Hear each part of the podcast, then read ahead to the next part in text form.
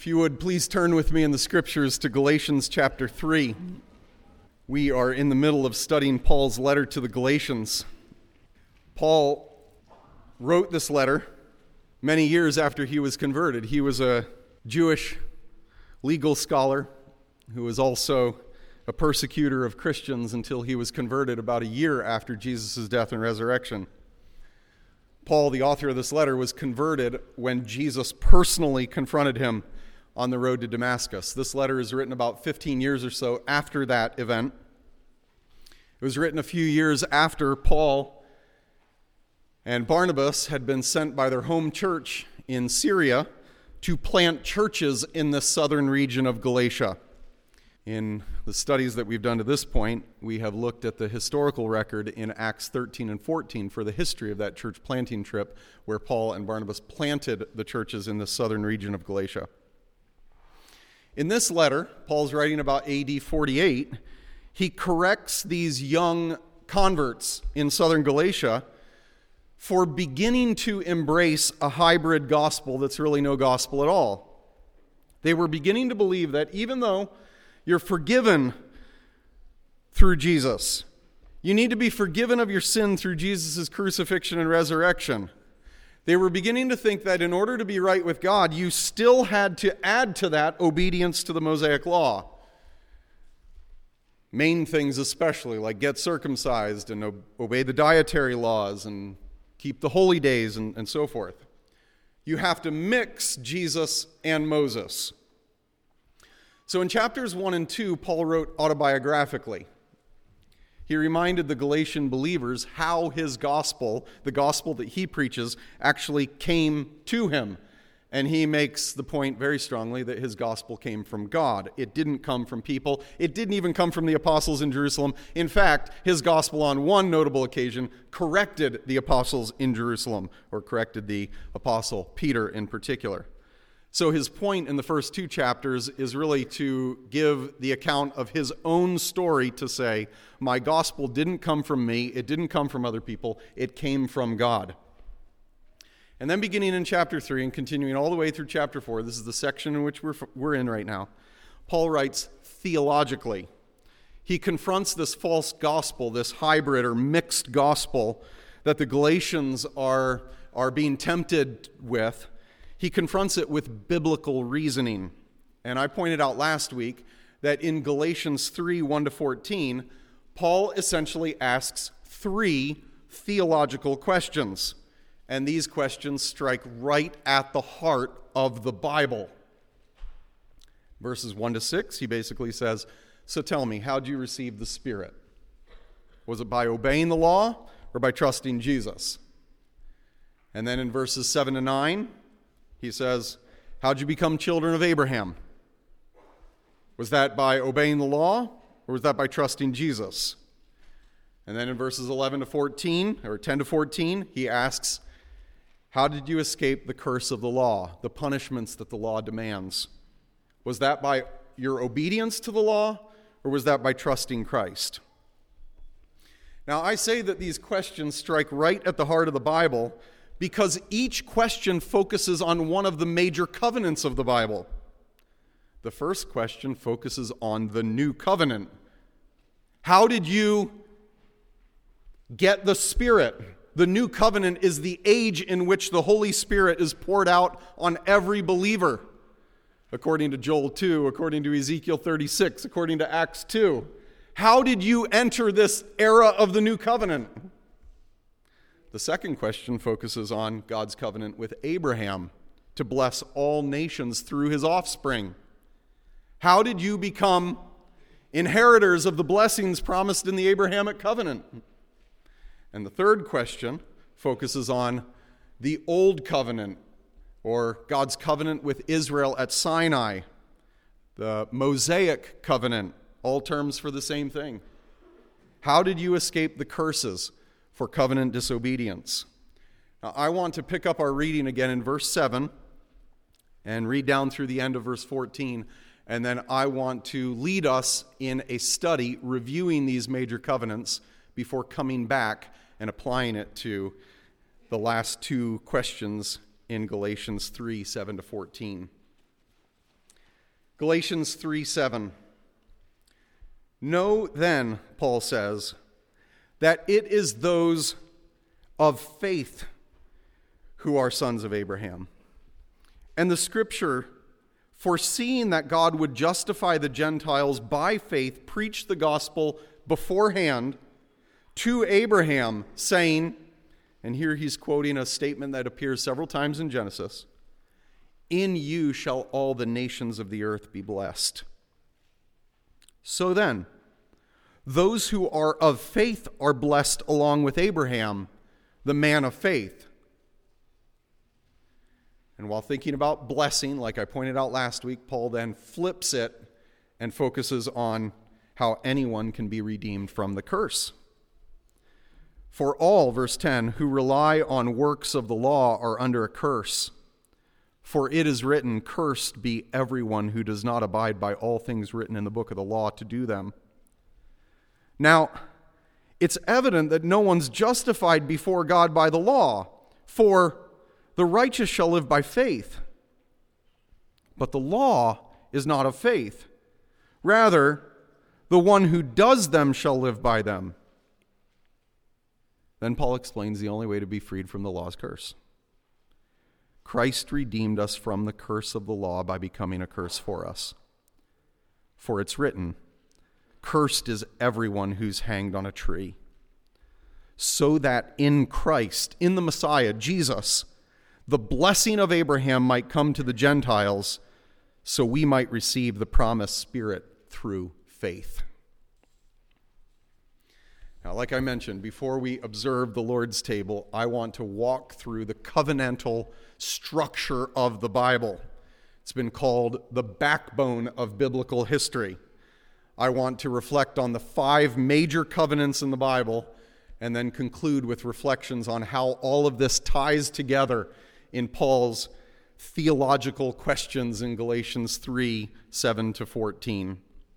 I just want to say at the outset I pray that no matter where you are today, I pray that sinking your roots into the covenant keeping love of God, like we've done in the service to this point and like we're doing in the scriptures right now, I pray that it anchors you and you say, This is the world in which I live. It is a world that is being governed according to the promises of God. No matter what your circumstances are today, I pray that you will be anchored, that you live in a world that is being governed according to the covenant promises of God. There are five covenants I want to survey, and the first one is the covenant that God made with Adam. God made a covenant with Adam. The Bible begins with God creating the world in six days. And on the climactic sixth day, God makes humans. He makes Adam and Eve in his own image. They're placed in the Garden of Eden to relate with God as his children and to relate with the rest of creation as overseers, reflecting God's good rule in creation. God gave them only one restriction Genesis 2 16 and 17. It is in covenantal language. Essentially, if you disobey this one restriction, you will most certainly die. It was a covenantal obligation. Hosea 6 7 says that Adam treacherously transgressed the covenant. He committed high treason against his creator in violating that one restriction. And God's just consequences fell on Adam and Eve. It included pain throughout life, and it included eventual death. And yet, in meting out these judgments, God also promised to, to curse the tempter, the deceptive serpent who had tempted them. He says in Genesis 3:14, because you, Satan, have done this, cursed are you. The woman's offspring is going to bruise your head, and you are merely going to bruise his heel. Shockingly, as God is meting out judgments for covenant treachery. He gives the world hope. The curse on the tempter is full of hope for the world. This world that's now under the curse of pain and death is in the woman's offspring who's going to experience a relatively small degree of pain while crushing the serpent's head and ending his devastating influence. Jesus is the one who came to fix Adam's failure. 7,000 years later, several thousand years, you can guess, I, I think it's maybe six to 7,000 years, Jesus came as the second Adam. Paul writes in Romans 5 As by Adam's disobedience many were made sinners, so by Jesus' obedience many will be made righteous. Jesus is the second Adam come to fix all that the first Adam ruined. He came as the descendant of the woman who didn't fall to Satan's temptations. Instead, he crushed the serpent's head by dying on the cross for sinners, releasing them from bondage. And he proved by his resurrection that he can redeem all of creation. God made a covenant with Adam. Adam treacherously violated it transgressed against that covenant, and Jesus came to fix all that that first Adam had broken. Now, I'm not going to explore in detail God's covenant with Noah. We could spend many weeks focusing on God's covenant with Noah, but the reason I'm not focused on it here is because, in relation to the other covenants, the covenant with Noah is a bit more of a negative covenant rather than explaining how God is going to redeem creation, it explains how God is essentially going to restrain evil in creation and how God is not going to judge again creation. Here in the Noahic covenant, the flood shows essentially how God could justly deal with human rebellion. But after the flood, God says, I promise not to do it that way ever again. So we move forward to God's covenant with Abram. Several thousand years later, around 2000 BC, the Lord gave further definition to his plan that he had revealed to Adam and Eve. He approached Abram, who was an idolater from Ur, modern day Iraq, and he commanded Abram Follow me. And he promised, I'm reading Genesis 12, 2 and 3. Abram, I will bless you, and in you all the families of the earth will be blessed. Paul quotes that exact phrase in Galatians 3 8. Abram didn't always live as a great exemplary follower of God. He didn't always live in total consecration. In fact, there are a few occasions on which he failed royally. And yet, he persevered in faith. He trusted God. He kept trusting God. He kept getting back up when he failed. And God kept repeating this promise to Abram, the believer. Almost 25 years after the first time, I'm quoting Genesis 17, 4, 5, and 6. Genesis 17. God comes to Abram and says, Behold, my covenant's with you and you shall be the father of a multitude of nations.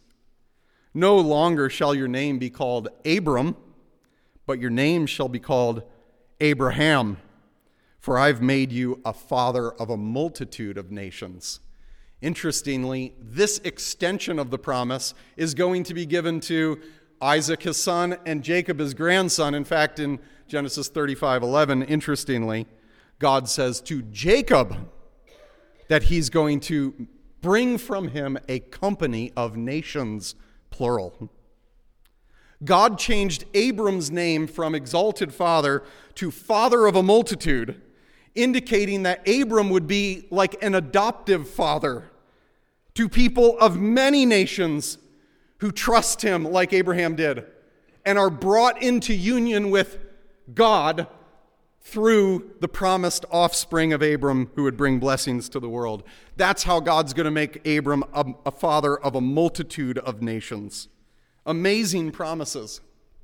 A few years later, as Genesis 22 records, God miraculously provided Abraham and his wife Sarah with a son, Isaac, in their old age, and then he proved Abraham's faith by asking him to be willing to give up his one and only son. Abraham passed the test, and God promised again. I'm reading Genesis 22 17 and 18. Abraham, I will surely bless you, and your offspring shall possess the gate of his enemies. In Hebrew, it is singular. Your offspring shall possess the gate of his enemies, and in your offspring shall all the nations of the earth be blessed. It is clear from this text that the hope for the nations is centered on a singular descendant of Abraham who will have the power to conquer every enemy. And if you know the New Testament, you know Jesus is Abraham's offspring. He is Abraham's offspring who came 2,000 years after Abraham in the line of Abraham, and he was offered up by his father on the same mountain in Jerusalem that Abraham almost offered his son up. But God offered up his one and only son and went through with it so that all who believe in him could be eternally blessed with forgiveness of sins and eternal life, so that people of every nation could be united to Christ and experience the blessing promised to Abram. God made a covenant with Adam. God made a covenant with Abram. Thirdly, God made a covenant with Israel at Sinai. This was mediated by Moses, so it's called sometimes the law, it's sometimes called the Sinaitic covenant, it's sometimes called the Mosaic covenant or the Mosaic law, sometimes contrasted with what we're going to talk, talk about in a few minutes, the new covenant, and this one is called the old covenant. Different terms for the same thing.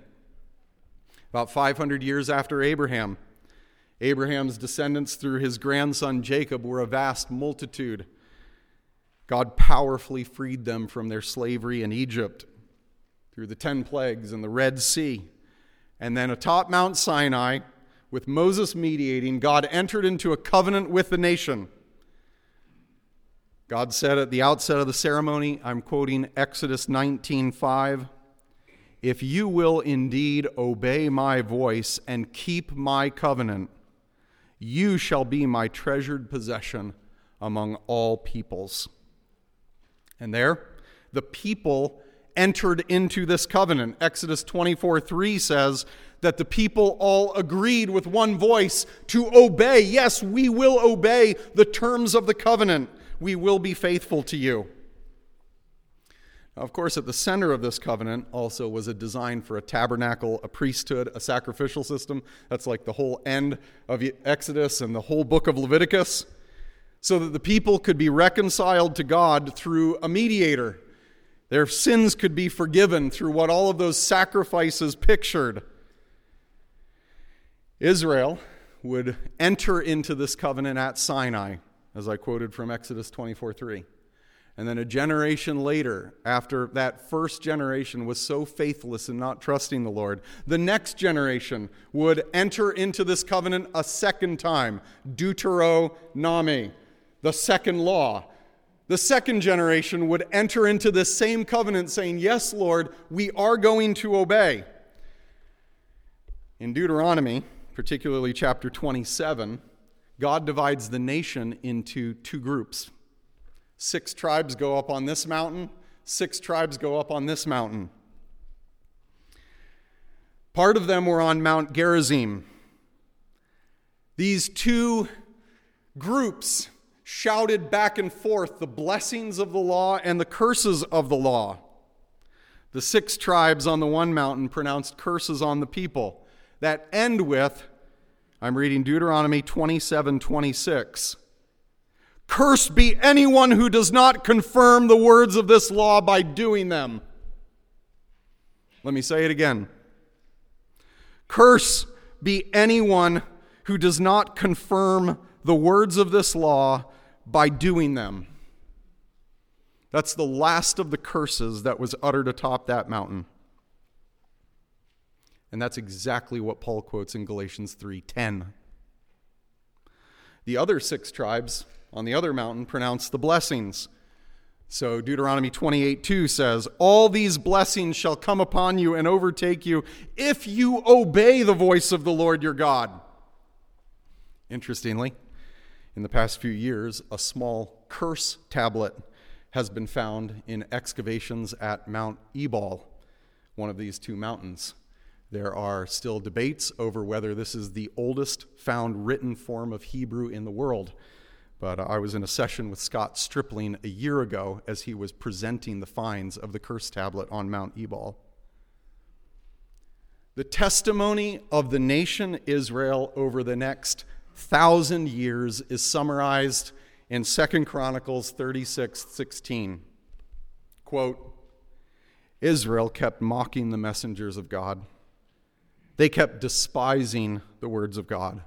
They kept scoffing at his prophets until the wrath of the Lord rose against his people, until there was no remedy. The curses of the law fell on the nation Israel because the whole nation was marked by generation after generation after generation treachery against the covenant. They kept breaking and breaking and breaking the covenant. The people who had committed themselves to obeying didn't obey. The law gave them no power to. The only person who ever obeyed the law perfectly was Jesus. And yet he also bore the law's curse. 1500 years after Moses, 1500 years after Sinai, Jesus came to earth and lived the only perfect human life. He never broke one of the commands of God in action or in desire. He always chose to live what the law demanded loving God supremely with all his heart, loving others more than he loved himself. And yet, Jesus, who deserved to enjoy all the blessings of the law, submitted himself out of obedience to his Father to the curse of the law. He hung naked on a tree. He died in the place of us selfish, deviant rebels. He himself was the perfect priest, offering the perfect sacrifice, making himself the temple, the place, the, the one through whom you could meet with God and be reconciled to God forever. Jesus obeyed the law. Jesus bore the law's curse. Jesus fulfilled the Mosaic covenant. Jesus fulfilled the old covenant. None of us can, none of us should try. Fourth, God made a covenant with King David. At the heart, really, of Israel's history. This is almost 500 years after Moses and almost 500 years before the destructive curses fell on the nation as a whole. God made a promise to David. This is often called the Davidic covenant. And in this promise, God clarifies the promises he had already made. I'm reading 2 Samuel 7 from verses 11 to 16. God tells David, I will bless your offspring. One of your biological descendants, I will establish the throne of his kingdom forever. Hmm. By this point in history, David is himself a descendant of Abraham, and now he understands that God's plan to restore his blessings to all of creation would not just come through Abraham's offspring or through Jacob's offspring or through Judah's offspring, but it would come through David's offspring. It keeps getting more and more and more specific. Of course, we know that Jesus is David's descendant who will rule forever as king on earth. Maybe you should count this December how many times you hear the word Bethlehem. How many times do you hear it in stores? How many times do you hear it on the radio? How many times do we say it here or sing it here or read it at home? How many times do you hear Bethlehem? Why does Bethlehem matter? It's because that's where David's from. And the great king who's going to reign as King of Kings is coming from David's line. He's coming from Bethlehem.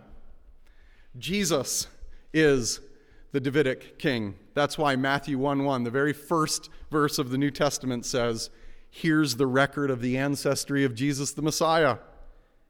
He was a descendant of King David, and a descendant of Abraham.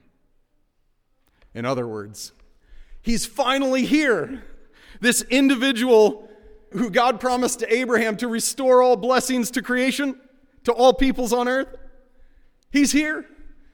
God promised to send a king from David's line who would rule forever on earth as the Prince of Peace. He's here. The descendant of Abraham, the descendant of David, he's here. Finally, God made a new covenant, contrasted with the Sinaitic covenant or the Mosaic law, the old covenant. He made a new covenant with exiled Israel. Of course, in the centuries after David, most of Israel's kings did not lead the nation to follow God's law. And yet, shockingly, God repeatedly promised a better future. Shocking, especially through prophets like Isaiah and Jeremiah and Ezekiel. Even as Israel was about to be overthrown by Babylon, like within 10 years of that, God is speaking through Jeremiah to Israel, saying, I'm going to enact a new covenant. And anyone who relates to me on the terms of this new covenant is going to experience a relationship with me. Quote, I'm quoting from Jeremiah 31 31 to 34. I will be your God, and you shall be my people. Because I'm going to change your heart by my Holy Spirit, and I'm going to forgive all of your sin. It's this climactic new covenant that God promises in Ezekiel 36. I'm going to put my spirit in my people's hearts. The Spirit's coming as part of these new covenant promises. This is what the old covenant didn't do. It could tell the people the way they needed to live, it couldn't give them the power to do it. Only the Spirit can. When did this new covenant go into effect? We're going to review it in just a few minutes. The night before Jesus was crucified, at the Passover, he said, This cup is the new covenant in my blood. Jesus enacted this new covenant when he was crucified. That's when these promises went into effect. Everyone who commits his or her life to Jesus experiences the promises of the new covenant. Our hearts are changed so that we want to obey God. Our sins are forgiven. We're forever reconciled to God so that nothing can separate us from the love of God which is in Christ Jesus our Lord.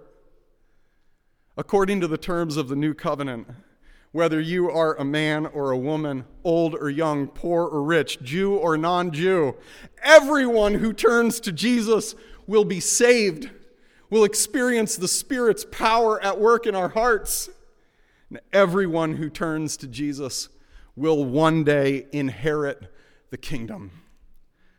This is the backbone, as it's been said, of biblical history, the covenantal structure of the Bible. So now, turn back to Galatians 3 13 and 14.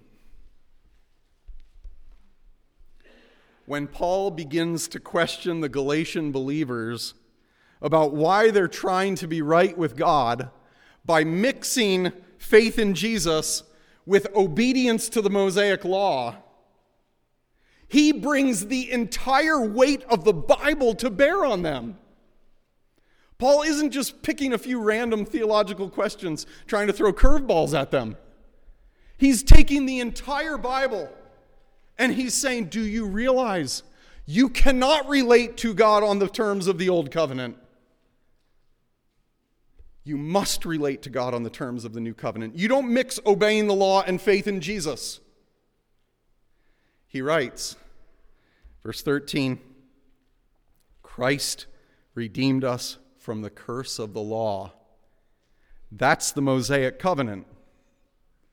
Jesus freed us from the curse of the terms of that covenant for all who disobey. How did he free us from the curse of the law? By becoming a curse for us.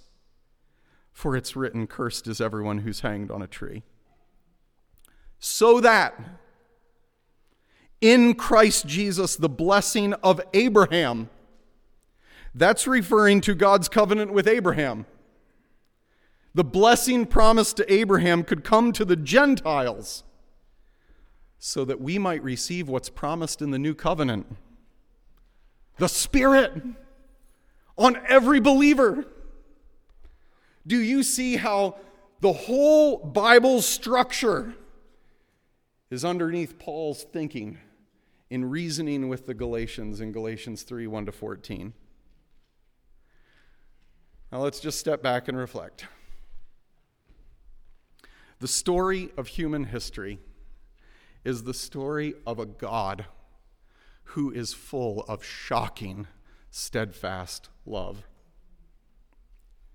He is the God who keeps on committing himself over and over again, not to people who earn it.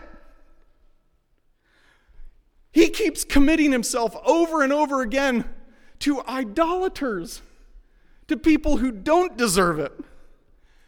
And God has designed all of human history, all of it, to focus on Jesus. It all focuses on Jesus. All the covenants find their fulfillment in Him. Every human being, according to Paul in Galatians 3, is in one of two states. Either we are under God's certain curse because of our law breaking and because really we are unable to do anything to reverse the consequences of what we've already earned by our lawbreaking. I've asked this question before, but if a criminal has been convicted of a crime and his consequences are being meted out in Paynesville, does any of his good works undo the consequences for his criminal behavior? Good works don't outweigh, undo. They can't. Our law breaking brings God's certain curse, and no amount of good works can undo what we deserve. So either we are under God's certain curse because of our law breaking, or we are under God's promised blessing the promised blessing to Abraham, the promised blessing we would receive the Spirit and everything that comes with him. How does that blessing come? Is it through obedience? Well, kind of. Not yours, not mine. It's through Christ. We trust the perfect, obedient Son. We trust the perfect, obedient lawkeeper. We trust the perfect lawkeeper who also graciously was crucified, bearing all the curse of the law in our place. Do you see that there is no mixing of relating to God on the basis of obeying the law and trusting in Jesus? You don't relate to God on the terms of two contracts. You know what? I'm going to relate to God sometimes on the old contract at Sinai and sometimes on the new contract at Calvary. Paul is saying that's absurd. If, according to Sinai, the Mosaic Law, the responsibility is on you to obey the law in order to have a relationship with God, then you're under the law's curse. If you're relating to God on the terms of Sinai, you're cursed. But if your contract was paid in blood at Calvary, then the responsibility is on Jesus to obey the law and to bear the curse that you deserve. If the terms of your contract are, I'm trusting Jesus and what he did, if that's the terms of your contract for relating to God, then you have hope for blessing. You have hope to escape the curse. You have hope for redemption, for forgiveness, for eternal life with God. Do you see, according to the scriptures, the weight of responsibility for standing just before God? It's either all on you or it's all on Jesus. There is no hybrid gospel. Are you relating to God by faith in Jesus. What is faith? Well, faith is conviction, facts that have convinced me that leads to life commitment. So I ask about the facts. Are you convinced of the facts? Are you convinced that Jesus is God become man? Are you convinced that Jesus is God's chosen king to rule forever on earth? That he's the Messiah? Are you convinced that Jesus was crucified for your sins?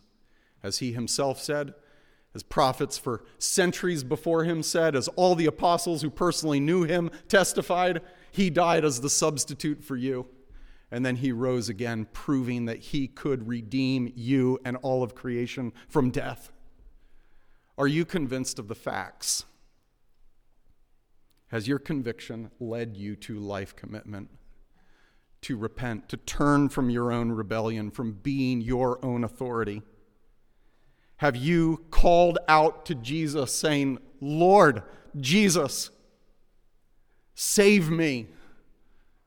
King Jesus, lead me, shepherd me, rule me. I'm going to follow you. Have you committed your life to King Jesus? This is what faith means it is conviction that leads to commitment. If you haven't put your faith in Jesus, I urge you to do so right now. Right now, trust Jesus. He's your only hope for being reconciled to God. Commit your life to the King who died and rose again for you. And if you have committed your life to Jesus, if you have trusted Jesus, then, believer, do not go back. Don't ever go back to trying to work your way out of God's judgment, to work your way into God's good favors. Don't ever think that eternal blessings are contingent on whether you have a good day today or not. Keep living by faith in Jesus.